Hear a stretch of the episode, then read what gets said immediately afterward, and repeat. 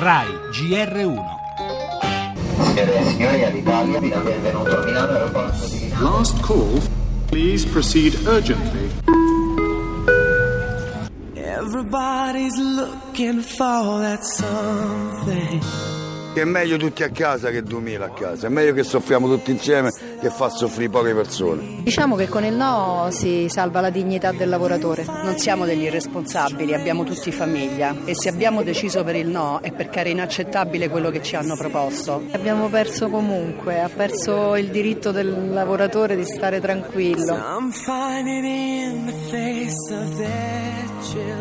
Sapevamo che era una scelta difficile che dovevano compiere, evidentemente ha prevalso la demagogia di quanti pensano che rifiutando questo preaccordo ci possa essere una via d'uscita. Abbiamo sostenuto il no perché siamo di fronte a un piano di ristrutturazione finanziario che colpisce pesantemente i lavoratori, scaricando sulle loro spalle sacrifici immensi. Chiediamo l'intervento del governo per rilanciare il settore. Non ci sarà più da fare nessun discorso. Il governo è stato molto chiaro, ha detto che l'azienda non verrà mai nazionalizzata.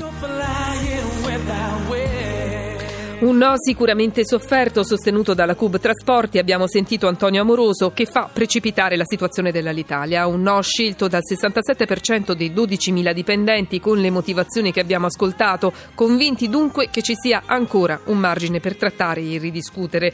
La strada della nazionalizzazione, però, dicono dalla Filt CGL Massimiliano Serio e Angelo Piccirillo, è stata più volte esclusa dal governo. Respingere il piano industriale è stata una scelta sbagliata e ispirata da demagogia.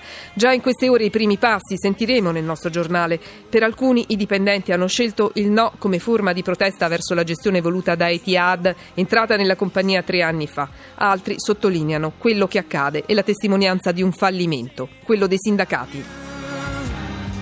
Le altre notizie del nostro giornale. Oggi 25 aprile si celebra la liberazione dal nazifascismo, manifestazione unitaria a Milano, divisi a Roma, associazione partigiani e comunità ebraica. Le elezioni in Francia, Le Pen e Macron verso il ballottaggio, il ruolo della moglie del candidato centrista. La cronaca a Torino, l'arresto per terrorismo internazionale di un presunto jihadista pronto a passare l'azione e poi le polemiche sul ruolo delle organizzazioni umanitarie nei soccorsi ai migranti. Accuse ipocrite, dice la conferenza episcopale. Infine la musica con il ritorno dell'ex Pink Floyd Roger Waters e lo sport, in primo piano il calcio.